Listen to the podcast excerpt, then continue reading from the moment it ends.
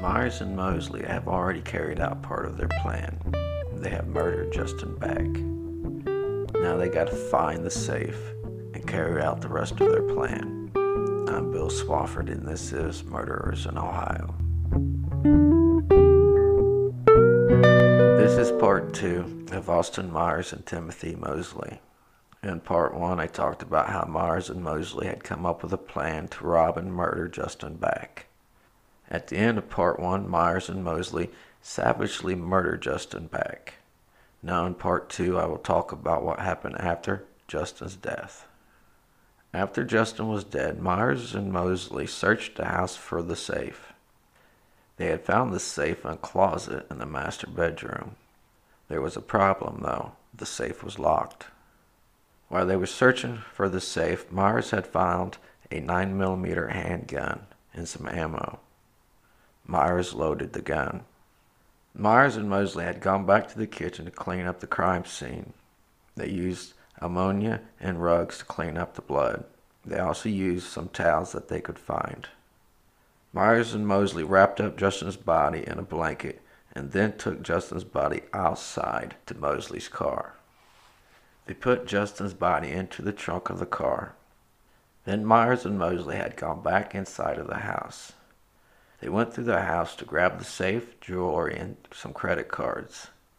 They put some of Justin's clothes and some of his belongings into a bag and a laundry basket. They also put the bloody rags and rugs into a bag. They took everything out to Mosley's car and left the house before 2 p.m. One thing I learned while reading the court appeal document on Myers' behalf, there was something that stood out about Mosley's car. The gray Cavalier didn't have a back window. The back window was replaced with a piece of plastic. Things didn't go as they had planned, but they kept their composure. They was going to get that $20,000 that was inside that safe no matter what. None of this shows good judgment. Okay, so you want to rob a house. Punishment for robbing a house is far less than murder. This makes me ask myself, was there more motive behind all this than just the safe and the $20,000 that might have been inside? Someone who wants to break into a house and rob it usually wants no one to be home. So why didn't Myers and Mosley wait until no one was home? Myers and Mosley drove from Waynesville to Clayton, Ohio. At some point, Mosley was getting paranoid and started thinking that they were being followed. They stayed on back roads that didn't have much traffic. Mosley found a remote spot and stopped the car. Mosley got out of the car to look the car over. Mosley wanted to make sure there wasn't any blood on the car. That would be a scary ride. Most people would get paranoid over little things. Most people would never take a 45 minute drive with a body in the trunk of a car. While they were stopped at that remote spot, Myers and Mosley searched the belongings of Justin's that they had taken from the house. They found Justin's wallet, and there was about a hundred dollars inside of the wallet, which they took. Myers and Mosley had made it to Mosley's house in Clayton, Ohio. Myers had gone inside the house and went into the bathroom. Myers washed the blood off his arms. While Myers was inside of the bathroom, Mosley was bringing things inside of the house. They both carried the safe upstairs to Mosley's bedroom. After they were done with all that, Myers and Mosley both changed their clothes. They still had Justin's body in the trunk of the car. The next step was to dispose of the body. Getting rid of a body is no easy task. I'm surprised they didn't get rid of the body before they went back to Clayton. Mosley said that he knew of an area that they could dispose of Justin's body. Mosley knew a little town called West Alexandria, Ohio. That got my attention. I know that area. West Alexandria is about 30 minute drive from Clayton. Myers and Mosley found a spot on Fudge Road, which is south of West Alexandria, just north of the village of Gratis in Preble County. A little known fact about Fudge Road in Preble County. Fudge Road has always had rumors about it. It is said that Crybaby Bridge is on this road. I believe every state has some kind of haunted tale about a crybaby bridge. But that's not all. They say there's a lady who lives on the road, and she owns much of the land. If she sees you on the road, she will chase after you. Sounds a little far out there, doesn't it? But that's not all there is to Fudge Road. There is a house on this road that people say was custom made for a family of little people. Smaller doorways and windows and all that good stuff. Somehow this family dies and the house stays abandoned. This is a real house. I have seen it. Now there has been a fence put around this house. This is where people say that the witch raises demon hogs for her satanic witch coven sacrifices. I know this all sounds crazy, but I bring this up because in 2012 the bridge was shut down and never rebuilt. You cannot get to one side of the Fudge Road to another. I know this, I've seen the bridge. The road itself was shut down to traffic sometime after that. Some say because of the attention that the bridge got, and the witch didn't want all that attention. I wish I knew what road they had taken to get to Fudge Road, because then I would know what side of the bridge they were on. Fudge Road is not a very long road. When the body was found, the location wasn't given out to public. Somewhere on Fudge Road they spotted a log out in a field. Mosley drove his car into the field and stopped 20 feet from the log. There was snow on the ground. Myers and Mosley gets Justin's body from the trunk of the car. They laid the body behind the log. The body was still partially wrapped in a blanket. Myers poured ammonia and septic enzymes over the body. He did this thinking that it would eat away some of the evidence that would be on the body. The body was still clothed and partially wrapped in a blanket. The ammonia and septic enzymes didn't work like Myers had hoped. Myers, for some reason, still hadn't had enough. Myers wanted to shoot the body of Justin Back. Mosley had gone to the car and got the gun. Mosley gave the gun to Myers. Myers fired two rounds into the lifeless body of Justin. Myers had tried to fire a third shot, but the gun jammed.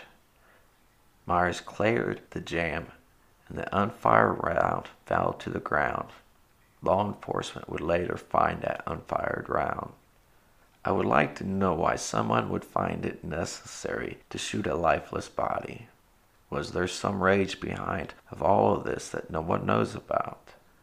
After they were done disposing of Justin's body, Myers seemed to still want more. Myers had suggested that they go back to Waynesville, Ohio. They could kill Mark, Justin's stepdad. They could make it look like Mark killed Justin and then took off. This to me sounds a little like bloodlust. He got a little taste of blood, murder. Thought they were going to get away with it, and Myers wanted more. They decided not to go back to Waynesville. They drove 20 minutes northeast to a city called Brookville. They stopped at a park in Brookville and found a dumpster. They disposed of Justin's laptop in the dumpster. Then they drove 10 minutes east to the city of Englewood, which is next to Clayton, Ohio. While they were in Englewood, they bought a crowbar. It was time to go back to Mosley's and crack the safe. It was time for them to get that $20,000. Once they were back at Mosley's house, they were successful with opening the safe, but there was no $20,000. They found some loose change, ammo, paperwork, some gun accessories, and a few other things. What made Myers think that there would be $20,000 in that safe? They took some items out of the safe that they thought that they could sell. They went outside to the back of Mosley's house. They burned paperwork, bags of evidence, and bloody clothes in a fire pit. Myers and Mosley loaded up what they thought were valuable and the safe into Mosley's car. They then drove to Logan's house. Logan let Myers and Mosley store the stuff that they had took from Justin at Logan's house. Then they took about a 20 minute drive from Tipp City, which is north of Dayton, Ohio. While they were in Tipp City, they threw the safe in the river. I'm starting to wonder what all Logan did know about this savage robbery and murder. After going to Tipp City, Myers and Mosley had gone back to Mosley's house. Sometime on January 29th, Logan had come over to Mosley's house. Then Clayton Police Department spotted the suspicious vehicle. I think this is where I need to talk a little bit about Austin Myers' confession. I've already said that Myers' first interview Myers did not know anything about the home invasion or what happened to Justin Back. Myers' story changed in his second interview. Myers said that he had been in there when Mosley stabbed Justin. But Myers said that he didn't know anything about it. It wasn't planned. Myers said that he only planned to hang out with Justin. That was it. Myers denied shooting Justin's lifeless body. The detective would interview Myers again. Parts of Myers' story changed again. Myers admitted to shooting Justin's lifeless body. He admitted to knowing that the steel cable and the metal cleats were bought to the symbol a choke wire. Myers denied what Mosley had said about Myers holding back Justin with a choke wire. Basically, it comes down to whose story does law enforcement want to believe? Where does the evidence point? How much evidence could be left? Evidence was burned, had ammonia poured onto it, put into a dumpster, and thrown into a river. I could be wrong for saying this. Sometimes I believe law enforcement believes the first one who takes a plea deal. First one who takes a plea deal isn't always honest or gives the whole complete story. In this case, Timothy Mosley, the first one to use the choke wire, the one who stabbed Justin Back to death, takes a plea deal and receives a life sentence. A part of Mosley's plea deal, Mosley had to testify against Myers at Myers' trial. Mosley helped lead law enforcement to different pieces of evidence.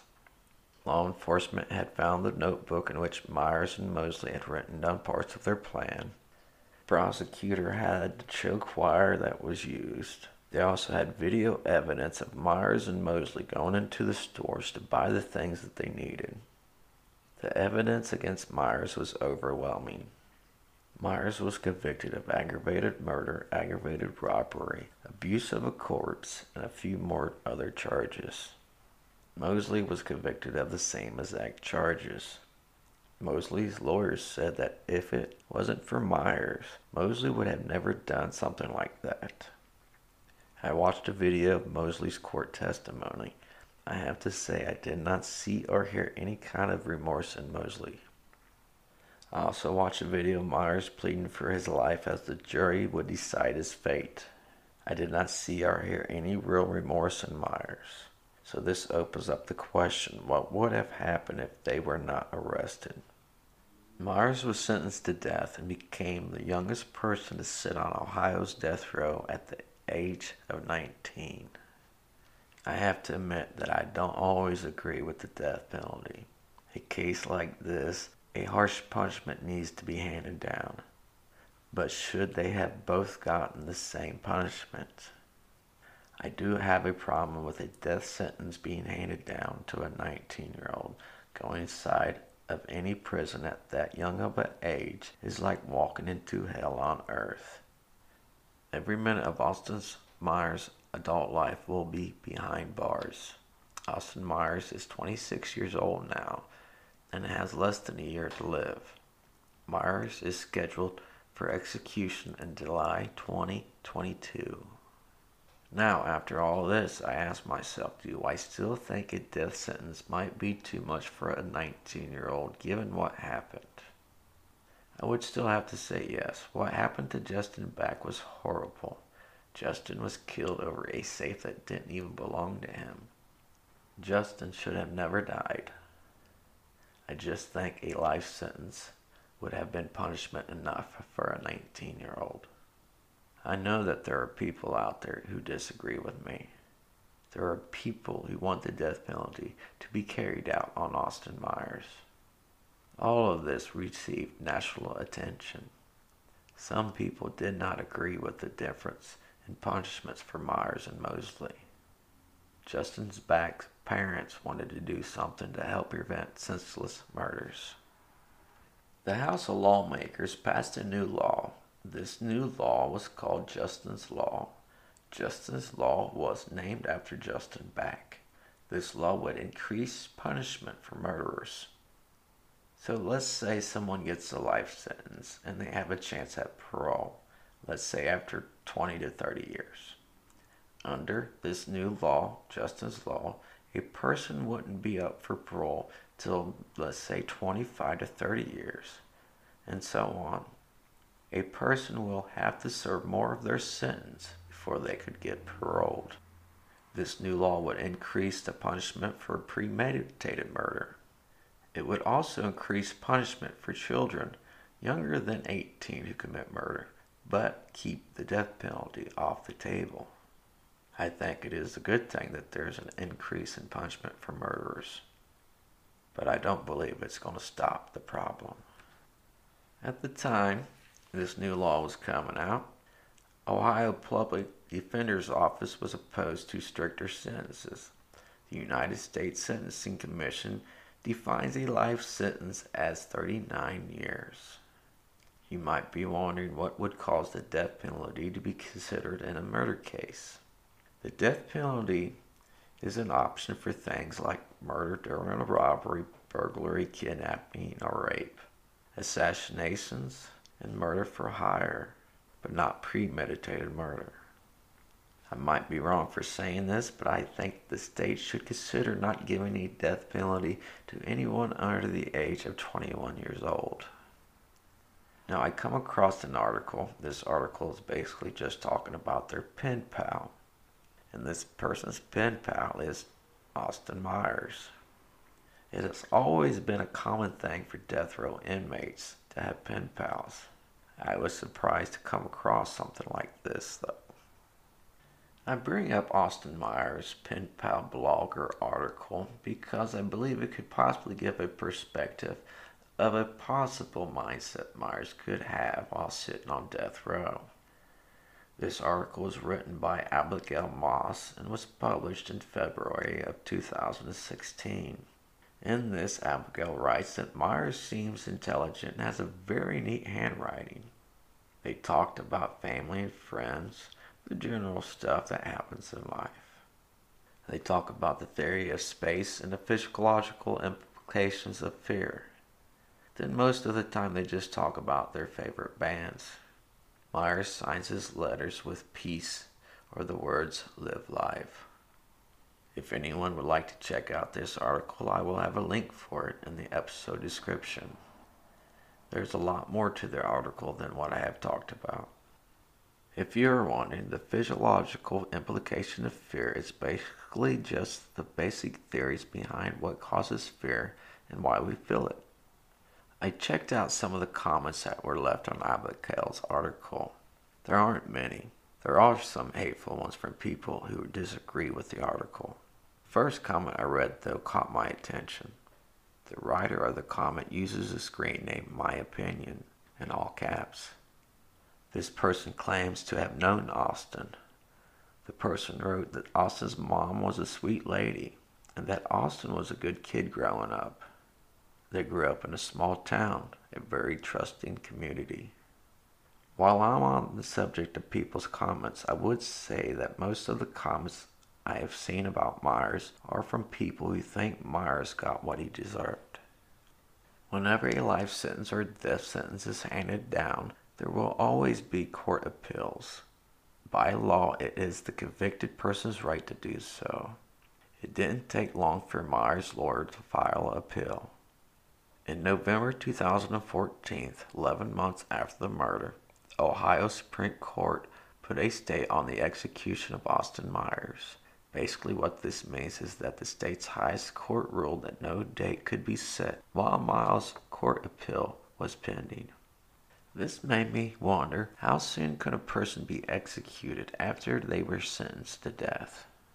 I found something that said it could take up to 16 years for a death row inmate to be put to death. If a convicted person doesn't appeal the sentence at all, it could happen as quick as six months. It is about how long an inmate wants to fight for their life. In May of 2018, Ohio's highest court voted to uphold the death sentence that was given to Myers. Myers argued that he had never touched the murder weapon, the knife, among 16 other issues. The prosecutor argued that Myers targeted his friend and restrained his friend while he was being stabbed. The prosecutor said that Timothy Mosley was just Austin's weapon of choice. One of the arguments for the appeal was that Timothy Mosley, the one who stabbed Justin Back 21 times, had only gotten a life sentence. Another argument was that Mosley admitted that Myers did not know that Mosley had the pocket knife on him. It wasn't part of the plan. The Supreme Court justices wrote that things might not have gone as planned, but they were planned. Prosecutors said that Mosley earned his plea deal. Mosley chose to cooperate early on. Mosley gave evidence that upheld his story of what happened. And I will say this that the prosecutor and others have admitted that if Mosley would have never testified against Myers, Myers probably wouldn't be sitting on death row right now. Now we are in the year of 2021. In April of 2021, Myers' lawyers files another appeal on Myers' behalf to appeal his death sentence. In July of 2021, Myers' lawyers filed for a motion to continue the stay of Myers' execution till all of his appeals have been exhausted. The courts have granted the continuous stay of the execution. So this means that even though Myers has an execution date in July of 2022, if his appeals last longer than that, then he cannot be executed in July of 2022. There was also a ruling allowing Myers to present new evidence in his appeal case. If you remember what I said before, it could take up to 16 years for a death row inmate to face execution because of their court appeals. This is 2021, so it has been seven years since Myers was sentenced to death. In 2022, it will be eight years, so Myers still could have a few years left. If he wins an appeal, he could spend the rest of his life in prison. Myers is 26 years old now. If he loses whatever appeals that he has left, then he only has till they run out. Austin Myers is sitting on death row in Chillicothe Correctional Institution, the same death row where Willie Flip Williams from episode 1 of Murders in Ohio set until 2015 till Williams was taken to Lucasville to be executed. 2015 would be about the time Myers would be making his way to death row. Imagine yourself being 19 years old and sitting on death row with somebody like Willie Williams. If you don't remember Willie Williams or you didn't listen to the episode, go back to the very first episode of this podcast and check it out. Another person sitting on death row that I've talked about is Aaron Lawson. Basically, any male who is sentenced to death in Ohio is going to be at Chillicothe on death row till that final day when they are taken to Lucasville to be put to death. Timothy Mosley is 27 now. He is serving his life sentence in Ross Correctional Institution. Mosley has bulked up a little bit and is sporting a new big neck tattoo that wasn't there during his trial. Mosley has no chance of parole. In 2015, Mosley tried to appeal his aggravated murder charge. He said he was unsure about what he would plead guilty to at the time. The court denied Mosley's appeal. Myers and Mosley are now practically neighbors. Myers is at Chillicothe Correctional Institution. Mosley is at Ross Correctional. The two prisons are directly across the street from one another in Chillicothe. Mark Gates now works at Lowe's department store. Sandy still lives in the same house on Corwin Road in Waynesville. She says Justin's spirit fills the house and she talks to him daily. Thank you for joining me for this episode of Murderers in Ohio.